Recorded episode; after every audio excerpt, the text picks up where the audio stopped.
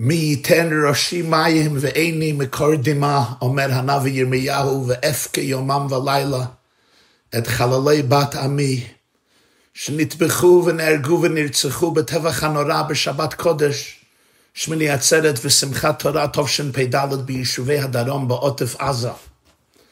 בקינה שנכתבה על חורבן קהילות שום בגרמניה, קהילות שפייר, ורמייזר מגנסה בגזירס תתנף תוף תוף נ"ו בעת מסע הצלב הראשון, אומר המקונן, היש מכאוב למכאובי לדמות, מחוץ תשקל חרב ומחדרים אימות. חללי חללי חרב מוטלים ערומים וערומות, נבלתם כסוכה לחיות ארץ ובהמות. יונקים איש שיבה, עלמים ועלמות, מתעתים במומוני ומרבים כלימות. איי אלוהימו, אמרו צור חסיובו עד מות. הלב מסרב להאמין, הנפש קרועה לגזרים, הדמעות אינן נותנות הפוגה לשם ההרוגים, הנטבחים, הפצועים והשבויים, החטופים, עוללים ויונקים, תינוקות, ילדים וילדות, זקנים, זקנות, אנשים, נשים וטף. מה הייתה, מה הייתה המטרה של חמאס כאן? What was the end game? מה רצו לפעול? דבר אחד ברור. רצו בכל מאודם לזרוע פאניקה, להחדיר חולשה, מורך לב, פחד. בכל יהודי באשר הוא שם, בארץ ישראל וגם בתפוצות. החלחלה הזו מובנת, ובכל זאת, עת מלחמה היא זו לכולנו. חייל בחזית הוא בן אדם עם לב גדול, לב, לב, לב רגיש ולב מרגיש. אבל באותם רגעים קריטיים, הוא לא מתכחש להלב שלו, אבל מתוך עצמיותו בוקע כוח פנימי של עוז, של נחישות, של אומץ, של דבקות במטרה, במטרה לא כאילו של תק רגשי. אדרבה, אין לו הלוקסוס להיות קורבן לנסיבות, עליו לנצח במלחמה. וכשחלק מהמלחמה והמטרה שלו עם המרצחים זה לזרוע עצבות ודיכאון וייאוש בקרב עם ישראל. כולנו חיילים בשורה ראשונה להרים את המורל של עצמנו, של משפחותינו, של אהובינו ושל כל בית ישראל. לא לקבור הרגשות שלנו, אבל לרתום אותם לאמצעי לחימה. צריך לכבד כל רגש. יש צורך נפשי וגופני לתן לכל רגש מקום בנפשנו, בעיצומה של טרגדיה מחרידה ונוראה כזו. אבל כולנו מגויסים בצורה כזו או אחרת לנצח את המלחמה הזו, וחלק גדול מהניצחון טמון בתחושת האחדות, האמונה, הביטחון והאומץ. בסופו של דבר, אנחנו ננצח. ללא ספק, מהמלחמה הזו נצא מחוזקים ומאוחדים הרבה יותר בתולדות עמנו למוד התלאות. עברנו זוועות מחרידות וחורבנות שחיסלו כמעט כל העמים האחרים. אימפריות שלמות עמדו במטרה להכיח, להכחיד אותנו אחת ולתמיד. אבל תמיד נצח ישראל לא ישקר ולא ינחם. כל כלי יוצר עלייך לא יוצלח. איך אומר הנביא מלאכי? אני השם לא שניתי ואתם בני יעקב לא חיליתם. השם אומר, לא יכלו לחסל אותי, כך לא יוכלו להכחיד אתכם. איך אומר ירמיהו? אל תירא עבדי יעקב, אל תחת ישראל, כי הנני מושיעך מרחוק ואת זרעך מארץ שבים. ושוב יעקב ושקט ושנן ואין מחריד, אנחנו חיים וקיימים לעד ולעולמי עולמים, בוודאי. נדרש מאיתנו לעשות הכל בדרך הטבע, לכן צריך בצבא חזק ומוכשר בכלי נשק, בהשגת מודיעין ראוי לשמו וכלוי, אבל כשם שגם הטנק הכי משוכלל צריך דלק כדי לנסוע. כל אדם צריך שיהיה לו דלק פנימי, מורל, אומץ, תחושה פנימית, מטרה, בגללה אני חי. כשמדובר בצבא והנהגת עם שלם, נדרש מורל. ומהו המורל שלנו? המורל שהעניק עוצמה לעם ישראל במשך שלושת אלפים שנה. היתונו באים בשם השם אלוקי ישראל וחמושים בתורה ובמצוותיו ובמורשת היהדות. איך מתאר הנביא בשמואל א' פרק י"ז, ויאמר הפלישתי אל דוד, בוא אליי, לך, אליי ואתנה את בשרך לעוף השמיים ולבהמת השדה. עזה וקם הפלישתים, ויאמר דוד אל הפלישתי, אתה בא אליי בחרב ובחנית ובחידון, ואנוכי בא אליך בשם השם הצבאות, אלוקי מערכות ישראל אשר חירפת. היום הזה יסגרך השם בידי והכיתיך. ועשירתי את ראשך מעליך ונתתי פגר מחנה פלישתם היום הזה לעוף השמיים ולכל הארץ וידעו כל הארץ כי יש אלוקים לישראל. זה המורל של העם היהודי, לא ספק שאנחנו ננצח במערכה קשה זו, למרות הניסיונות הקשה והדיכאון שכובש כל כך הרבה לבבות. בשעה כזאת עלינו לזכור כי עם היהודי זה כמו גוף אחד המורכב מאיברים רבים. אנחנו לא נפרדים. כתוב בגמרא בירושלמי נדורים, אנחנו כמו גוף אחד. בעל התניא כותב בפרק לב, בתניא פרק לב, שכל הנשמות של עם ישראל זה נשמה אחת שמתלבשת בגופים שונים. כל ישראל ערבים ומעורבים זה בזה. כל אחד יודע מאימונים, exercise, ומתזונה, כשמחזקים איבר אחד בגוף, משפיע הדבר על כל האיברים. עם מהלך הדם, circulation, טוב יותר ברגל, כמובן בלב, ביד, בבטן, בכבד, כל הגוף מתחזק. ההרגשה הכי קשה לאדם זה שהוא בודד בעולמו. ולכן כשאני, אתה, ממקומי, ממקומך, על פני כדור הארץ, משגר אהבה בלתי מוגבלת לאחינו ואחיותינו החטופים משם ברצועת עזה.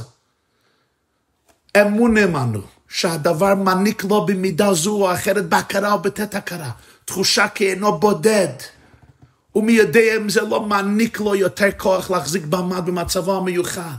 אבל כל חיזוק בכל יהודי בעבר אחד, חיזוק גשמי וחיזוק רוחני וחיזוק נפשי וחיזוק רגשי והגבהת המורל, המורל מחזק ומעורר כל היהודים באשר הוא שם ובפרט חיילינו והפצועים ומשפחותיהם ומשפחות ההרוגים והחטופים. לחיילינו היקרים בכל מקום ומקום בארץ ישראל. אוהבים אתכם, מחבקים אתכם, מתגעגעים לכם שתחזרו בקרוב, חיזקו ואימצו.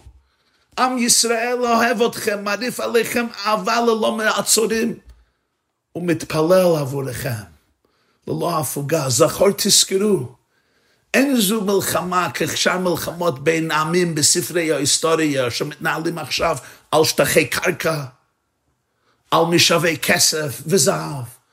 זו מלחמת הרוע המוחלט נגד הטוב האבסולוטי. מצד אחד עומדת הזוועה המאמינה בעינויים של ילדים וזקנים, וכנגדה ניצבת עם המאמין בביטחון, בשלום, בצדק וביושר לעולם כולו, שכל בן אדם נוצר בצלם אלוקים. שמונים שנה אחרי השואה ושוב רואים זוועות שכמותן נראו בימים האפלים ביותר בהיסטוריה האנושית. אתם במלחמה נגד האכזריות והמפלצת הזאת. כולנו, כל יהודי בכל מקום שהוא וכל בן אדם טוב בעולם כולו. מייחל בכל ליבו להצלחת המערכה ועומד מאחוריכם. אתם לא נלחמים לבד. כל יהודי הולך איתכם. כל עם ישראל מאחוריכם. ולא רק עמנו שחי עכשיו בדור זה. כל עם ישראל של כל הדורות כולם עומד מאחוריכם, מעניק לכם עוצמה, ביטחון וחיבוק חם. כל יהודי ממשה רבנו ועד עתה צועד אתכם, מריע לכם, גאה בכם. בנים אהובים השם ישמור צאתכם ובאלכם מעתה ועד עולם. ובחזית תשתדלו עד כמה שאפשר להניח תפילין עליכם ועל חבריכם. התורה אומרת וראו כל עמי הארץ כי שם השם נקרא לך ויראו ממך. והגמרא בברכות אומרת אלו תפילין שבראש. שואלים הרבה, למה עשם השם ככה? למה אלוקים מרשה דברים כאלה? מה אומרים לילדים שלנו? מה עלינו להסביר לעצמנו? האבדות קשות ביותר. האכזריות מחרידה ונוראה. דוקרת בתוך הלב. גם נפש אחת היא עולם מלא. ואחרי כמה וכמה כשמדובר על המספר המחריד של הרוגים ופצועים ושבויים, ביניהם תינוקות וילדים שלא טעמו, טעם רוע נקמת דם ילד קטן, שעוד לא ברא השטן. אין איתנו יודע עד מה. איננו מסוגלים להבין דרכי הבורא כלל וכלל. ואני חושב שאין מקום אפילו להסביר ביורים שונים כדי שנרגיש יותר טוב. אין עניין להרגיש יותר טוב, זה מצב לא נעים. זה מצב קשה, הכאב מפלח עצמות. בינינו כיהודים שצלם אלוקים על פניהם, עומדים, נדה, אנחנו עומדים נדהמים מול מעשים ברברים וסדיסטים של בני בליעל, שאני חושב שגם התיאור חיית טרף הוא מחמאה להם. אנחנו לא יכולים להקל שזו מציאות ריאלית בעולמנו. הבכייה, הכאב רק מפגין, הוא מראה שאתה בן אדם נורמלי, שפוי, רגיש עם נשמה. אך אחת היא מילתי ראשית אל ההורים. הניחו לעצמכם להרגיש מה, אתם מה שאתם מרגישים באופן טבעי, הוליסטי, אורגני. אין צורך וטעם לקבור, לקבור רגשות, להתכחש עליהם. הביטחון והאומץ, אחים יקרים, נולדים מתוך המציאות, לא מהכחשת המציאות. האומץ והביטחון, והביטחון שנולדים מהכחשת המציאות, הם תמיד מזויפים ורדודים ושטחים וחיצונים. וביחס לילדים היקרים שלנו, בין אם הם שמעו המון על הנוראות או מעט, הצורה בו תתנהגו איתם, איתם, וביחס עם בן הזוג, והאווירה בבית תשפיע עליהם רבות. הם תמיד יזכרו איך אבא ואימא התנהגו, ואיזה תחושה הפגינו ברגעים מחרידים אלה. הקשיבו להם בלי לדון אותם, בלי להתווכח, בלי לסתור. היו אותנטיים. אפשרו לעצמכם כמשפחה להצטער יחד, לבכות יחד, כי אז אפשר גם לצחוק יחד. להתבדח יחד, לשיר יחד, להתעודד יחד ולהריב טוב, חסד ואהבה וחום ומתיקות אחד על השני. עת צרה היא ליעקב וממנה יבשע, אומר הנביא ירמיהו.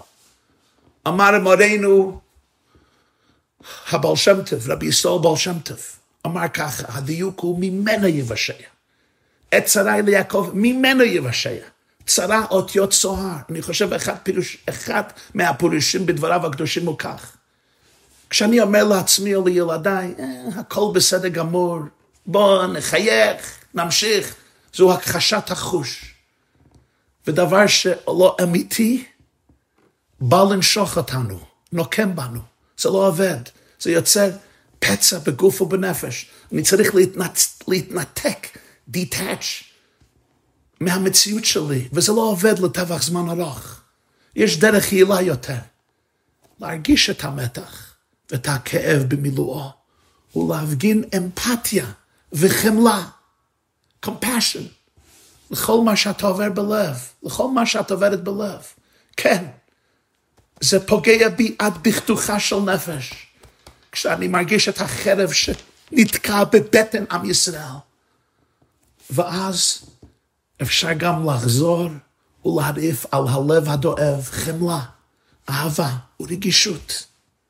פשוט להפגין לו אמפתיה, ואז בעומק הכאב ובעומק הדמעות תמצאו משאבים עצומים של אמונה, של ביטחון, של נחישות, של דריכות, של אומץ, של נאמנות ושל אהבה. כי זו האמת שלנו. הטוב והאומץ חקוקים בעצם נשמותינו. רק עלינו להניח לעצמנו להיות אותנטיים, באמת אותנטיים, ואז כל עוצמת הטוב שבה, יש בך, בכל אחד, עוצמה אינסופית, וזה יפרוץ החוצה. אל תפחדו מהרגישים שלכם, אל תפחדו מהרגישים של הילדים.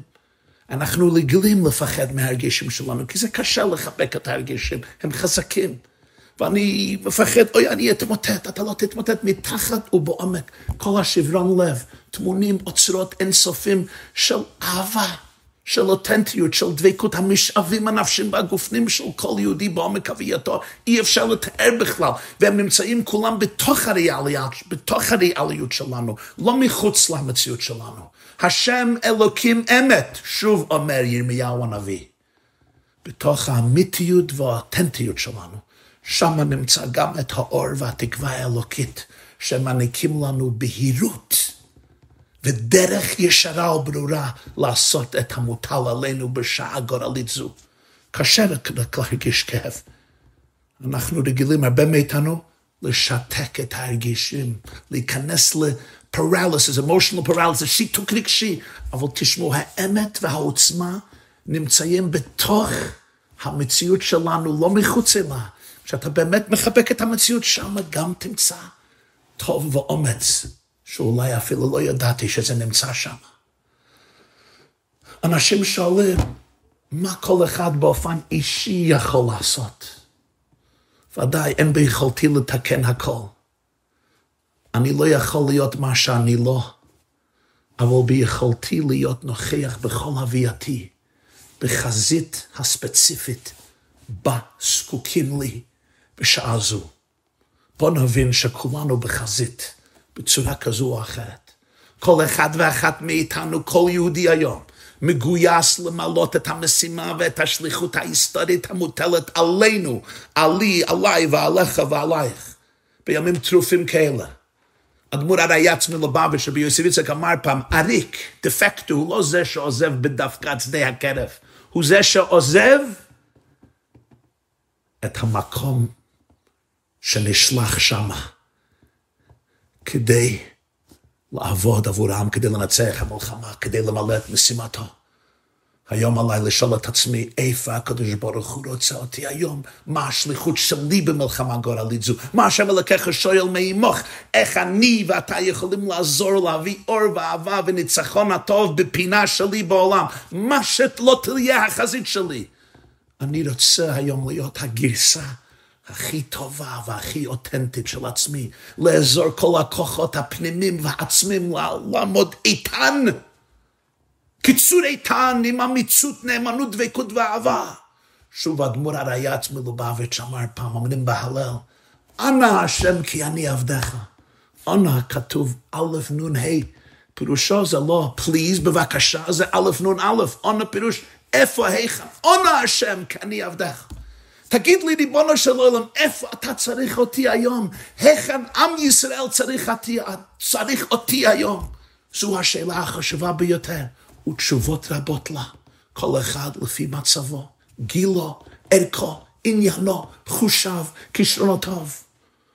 אולי בשבילי החזית עכשיו זה להיות עם הילדים שלי. אולי בבית המדרש, אולי בשדה הקרב, אולי בבתים של יהודים אחרים שזקוקים לעזרתך או לחיוך שלך. כל אחד היום צריך לעזור, אם זה בגוף, אם זה בנפש, אם זה בממון, אם זה בבחינה רוחנית, אם זה בבחינה גשמית, אם זה בבחינה גספית. אם זה בתורה או בתפילה או בצדקה או במעשים טובים, ובאהבת ואחדות ישראל. הסיפור הכללי פה הוא גדול ממני ומאיתך. אבל אני אחראי על הסיפור שלי בתוך כל הבלאגן. אני רוצה היום להיות צינור לאור ואהבה שהקדוש ברוך הוא רוצה לזרום לעולם על ידי בשעה זו. ועלינו לזכור כי יש בידינו כוח נצח. כמעט ארבעת אלפים שנה שרדנו באמצעות נשק שהיה בעמנו מאז היותנו לעם. הרי כאמור, האימפריות הכי ענקיות בעולם התאמצו בכל כוחם להשמידנו, אבל העם היהודי הוא עם הנצח. מה היה הנשק הרוחני שלנו? נשק שליווה אותנו מרגע היותנו לעם במעמד הר סיני עד היום הזה בכל העליות והמורדות, בכל החזיתות ובכל הגלויות, בכל המצבים והנסיבות, בזמני שלווה ובזמני מלחמה. ודאי בכל תקופה צריך לעבוד בדרכי הטבע הבוא להרגה, איך אומרים חז"ל במסנהדרין, השכם להרגו.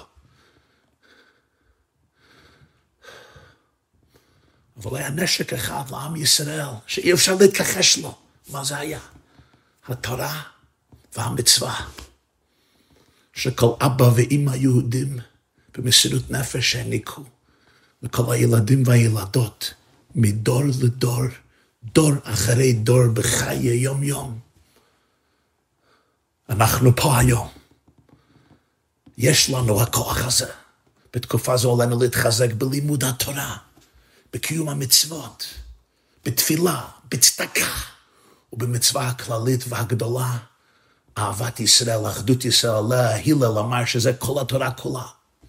ויש עוד נקודה. סנגורם של ישראל, הרב הקודש רב לוי יצחק מברדיצ'ב, אגב, היורצק שלו, המילוא שלו, זה בכ"ה בתשרי, נפטר תק"ע. כותב, קדושת לוי, פרשת נוסו, כותב שהבעל שם טוב היה תמיד אומר וורט לתלמידים שלו, לקהל שלו. אומר, כתוב בתהילים קכ"א, השם שומרך, השם צילך על יד ימינך. מה זה צילך? השם הוא הצל שלך. אז הוא אומר, זה לא רק כפשוטו שהשם הוא הצל שמשוחח עלינו כמגן מפני פגעים רעים כמו סוכה. יש פירוש פנימי יותר. הצל של האדם משקף את תנועותיו. אני עומד, הצל עומד. אני מניע את היד שלי, הצל מתנועע בהתאם. אומר, השם צילך. כמו שהצל עושה מה שהאדם עושה, כך הבורא כביכול עושה מה שהאדם עושה. אני יוצר ריאליות, אני לא רק צופה על מציאות. ההתנהגות המעשית והנפשית של האדם יוצרת אנרגיה למעלה מעלה כביכול עד להשם בכבודו בעצמו.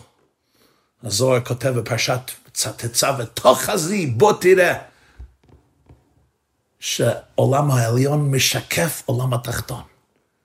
ואם הבן אדם נמצא במצב של מורל גבוה ושמחה, כך כותב הזוהר, אז הוא יוצר האנרגיה הזו גם בעולמות העליונים. פירוש הדברים ככה, בעולם שחור ומבולבל אפשר בקל להרגיש קורבן לנסיבות הקשות, אני נעשה משותק ופסיבי לגמרי, וזה מובן. אומר הזוהר הקדוש, והבר שם טוב מסביר השם צלך, בכל מצב, גם במצבים קשים, אנחנו יכולים להיות שותפים במעשה בראשית, שותפים ביצירת מציאות חדשה. השם צלך, התנועות שלי, האומץ שלי, האמת שלי, הלב שלי, האהבה שלי, השמחה שלי. יוצרים אנרגיה חיובית, מחשמלת, שנמשכת בכל העולמות עד כביכול, והקדוש ברוך הוא בכבודו ומעצמו, הוא משפיע את זה למטה רב שמחה וטוב בארץ ישראל, בעם ישראל, בעולם כולו, אבל כאן הבן שואל, כיצד יכול בן אדם שפוי, יהודי שפוי להיות בשמחה בעת צרה כזו? שאלה נוקבת ושאלה טובה. מהי שמחה? שמחה היא לא נאיביות, שמחה היא לא הכחשת רגשים, שמחה זה לא להיות מנותק רגשית ולפתות את עצמי שאני שמח.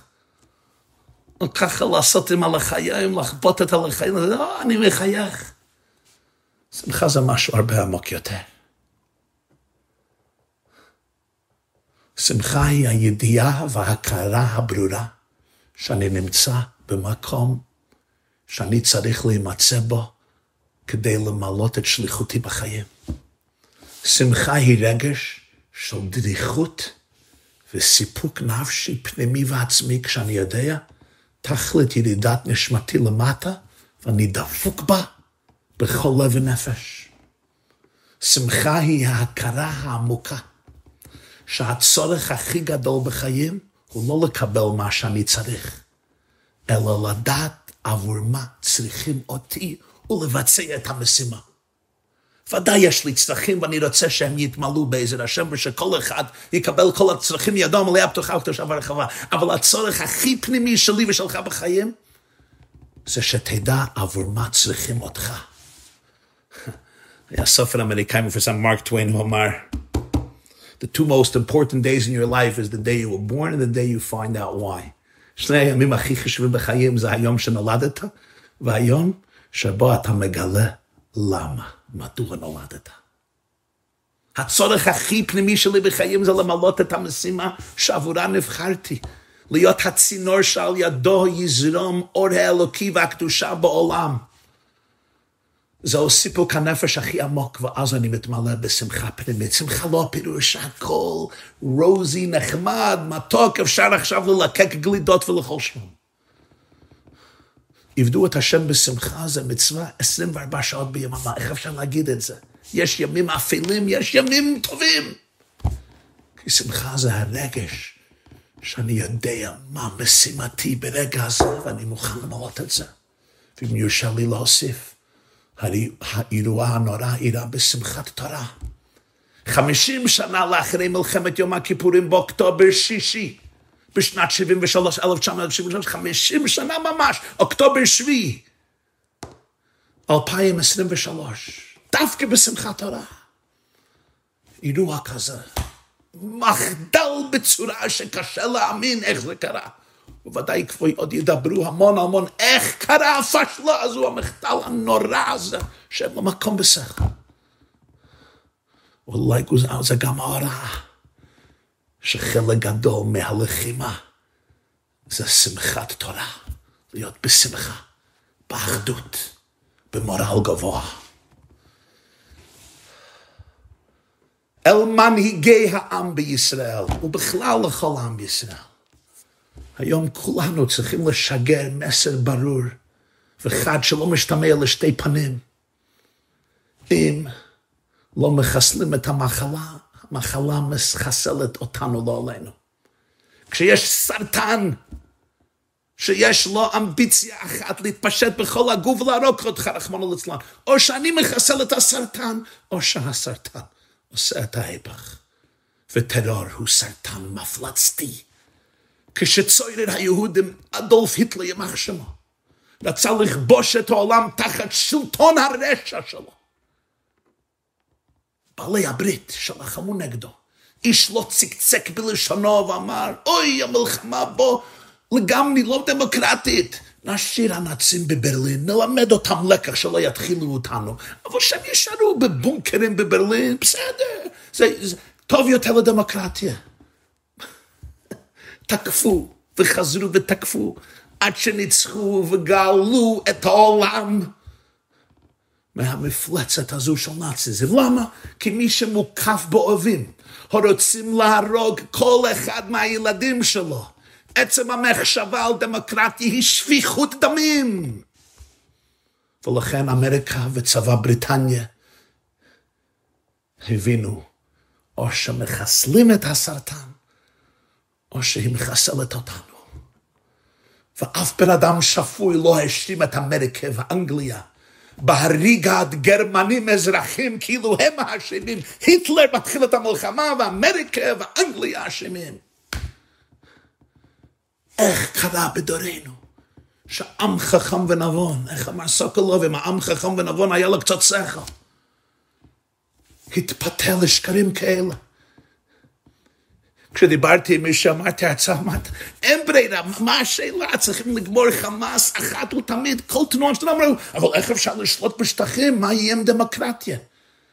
זו שאלה שפויה. זה כמו שאלה בשנת 1944-45, איך יכולה אמריקה, רוזוולט וצ'ורצ'ל, להיכנס לברלין? מה תהיה עם דמוקרטיה? כשיש לך היטלריסטים, דמוקרטיה פירושה חטיפת ילדים, התעללות ילדים, הריגת ילדים. ברגע שיש לך עם שמכבד צלם אנוש, השלום יבוא בתוך שבוע אחד, לא לדאוג. שנבין טוב, מה שמחבלי החמאס עשו ביום חגנו בשמחת תורה, הם היו מוכנים לעשות כל שבוע, כל יום ויום. בלי סייעתא דשמיא, בלי צבא, הם היו עושים את זה בלב שמח, היה אצלם שמחת תורה, כל יום הם היו יכולים לעשות את זה. זה האויב שלנו. יש פה צד להתדבר עמו. יש כאן מחלוקת ככל המחלוקת שאפשר לדבר על שני צדדים? די לשטיפת המוח. שני צדדים לסכסוך. שהיהודים עצמם התחילו לדבר ככה. הגיע הזמן להסיר את המסווה מהשקר הזה שגבה אלפי קורבנות יהודים, ואגב, גם קורבנות ערבים. כל מי שמנחם על הערבים צריך לצעוק. נגד השקרים האלה. כל הגישה צריכה להשתנות מן היסוד. כל תנועה של טרור מחסלים עד התשתית, בל יירו, בל ימוצא. כי אם מתפשרים, אפילו רק שיחות של פשרה, רואים את התוצאות של נהרות דם ואכזריות כפי שראינו בשמחת תורה. תשפ"ד. בנימה אישית, אני גדלתי בניו יורק, בברוקלין. למר, למרגלותיו, בדלת אמותיו של הרבי מלובביץ'. נוכחתי כמעט בכל התוועדות שלו. זה שנות ה-70, שנות ה-80, התחלות שנות ה-90. כל התוועדות ארכה בין שעתיים, שלוש שעות, ארבע שעות, שבע שעות. רוב השיחות והמאמרים היו מלאות וקדושות בדברי תורה ובחידושי תורה, מאלפים ונפלאים בכל מחמני התורה, פשט רמז דרוש סוד. אבל כמעט תמיד הקדיש הרבי שיחה אחת לפעמים, חצי שעה, 45 דקות, שעה ארוכה ויותר, לדבר על המצב הביטחוני בישראל, בארצנו הקדושה. בשיחות אלו שדיבר מתוך כאב פולח ונפש מתייסרת. הסביר, התחנן, נימק, שכל הפגנת חולשה כלפי אויבינו מהווה פיקוח נפש כלפי מיליוני יהודים היושבים בציון השם ישמרנו. מקירות ליבו התואר אני לא אשכח, כמעט כל התוודות זעק על המצב הביטחוני הנתון לרוב בידי מדינאים הנתונים לפחד מהגויים בחוץ ומפחד מהגוי אשר בקרבך. הרבי היה תמיד לפעמים בוכה. וראיתי נפש שבורה על העובדה שמנהיגים יהודים סובלים מרגשי נחיתות עמוקים, שנאה עצמית, וגורם להם להתפרס בפני האויב ולהפגין חולשה אחרי חולשה שמחזקת את הטרור ואת המחבלים. הרבי היה מראה, והיה מדבר על עובדה אחרי עובדה כל פעם שמנהיגי ישראל אפילו דיברו על החזרת שטחים, על כניעה לתביעת האויב. נשפך דם יהודי כמים, על כל פשרה. היו עוד טבוחים, הרוגים, רצוחים. מיני מלחמת ששת הימים זעק הרב רוב מנהיגי ישראל עשו את הטעות החמורה שגרמה למחדלים נוראים בביטחון העם. שוב ושוב ביקש לא להחזיר אף שאל מאדמת ארצנו הקדושה שקיבלנו במתנה מבורא עולם. לא להיכנס לשום משא ומתן, לא להסכים לשום פשרה עם אויב שפשוט השתמשו בכל פשרה כדי לרצוח עוד ועוד יהודים. בכל פגישה שלו עם גורמי הממשלה והביטחון, ראשי ממשלות ושרים וקצינים ומפקדים, נימק לא להיכנע לשום לחצים מבחוץ ומבפנים, להפגין שום חולשה, כי כשאויב רוצה להרוג בך, כל חולשה מזמינה עוד ועוד ועוד טרור. היה לא, לא הרפה להגיד, לא קשור לפוליטיקה, לא למפלגתיות, לא לימין, לא שמאל, לא לדתיים, לא חילונים, קשור עם דבר אחד ויחיד, להציל שישה מיליון יהודים מטבח אכזרי, מזוועות נוראות שראינו בעינינו בשמחת תורה. הוא טען שכל אנשי הצבא, כשמדברים להם מבחינה צבאית, יודעים את זה. רק שהפוליטיקה והפחד גוברת על השיקול האחד ויחיד של פיקוח נפש. תמיד הרב אמר שעיקר הבעיה נעוצה בהדר גאון יעקב פנימי, יידיש שטולץ שמאמין שארץ ישראל היא נחלת עולם, מאלוקי עולם, לעם עולם. הוא השתוקק שכל מנהיג וכל דובר של המדינה יצטט דבריו הנפלאים של רש"י. בפירושו הראשון לכל התורה כולה, הרש"י הראשון של חמישה חומשי תורה, שקראו בכל ארץ ישראל בשמחת תורה. מה אומר רש"י? בראשית ברא אלוקים את השמיים והארץ, אומר רבי יצחק לא היה צריך להתחיל את התורה אלא מהחודש הזה לכם, שהיא מצווה ראשונה שנצטוו בישראל ומתם פתח בבראשית. רש"י אומר, התורה זה ספר חוקים מצוות. מי צריך כל ההיסטוריה של ספר בראשית? תתחיל מיד עם המצוות. אומר רש"י, הסיבה היחידה שהתורה שינתה את כל הסדר והעניקה לנו כל ההיסטוריה של ספר בראשית זה בגלל סיבה אחת, מה?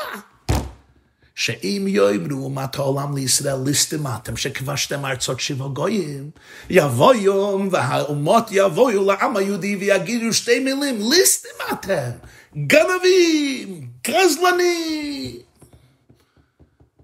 לא מאמינים בזכויות אדם, לא מאמינים בחירות, לא מאמינים בחופש, לא מאמינים בדמוקרטיה. איליסטמתם, כבשתם ארצות שבע גויים. יש להם מענה, הם אומרים להם, כל הארץ של הקדוש ברוך הוא. הוא בראה, נתנה לה שישר בעיניו, ברצונו נתנה להם, וברצונו נטלה מהם ונתנה לנו. הגה עצמך. רש"י יושב בצרפת בעת מסע הצלב הראשון. בדרך הטבע אין חלום אפילו להתיישבות יהודית ענקית בארץ ישראל. השאלה היא אם הנוצרים המוסלמים ישלטו בחבל הארץ הזו. ואולי אחד מהם יאשר לקומץ יהודים מדוכאים לחיות שמה. קם קם בדוחק גדול. פה מגיע רש"י בצרפת, ואומר לו לכל ילד יהודי בן חמש לקרא, ואומר, כל ספר בראשית בעצם מיותר הוא. התורה היא ספר של חוקים, לא של היסטוריה. אבל הבורא רצה שרצה להתחיל את כל התורה כולה עם בראשית ברא. למה? שתהיה לנו מענה מן המוכן לעומת העולם שיצעקו עלינו. אתם. וואו. אמר הרב, רוב העולם מוסלמים נוצרים מאמינים בה Bible, מאמינים בתורה.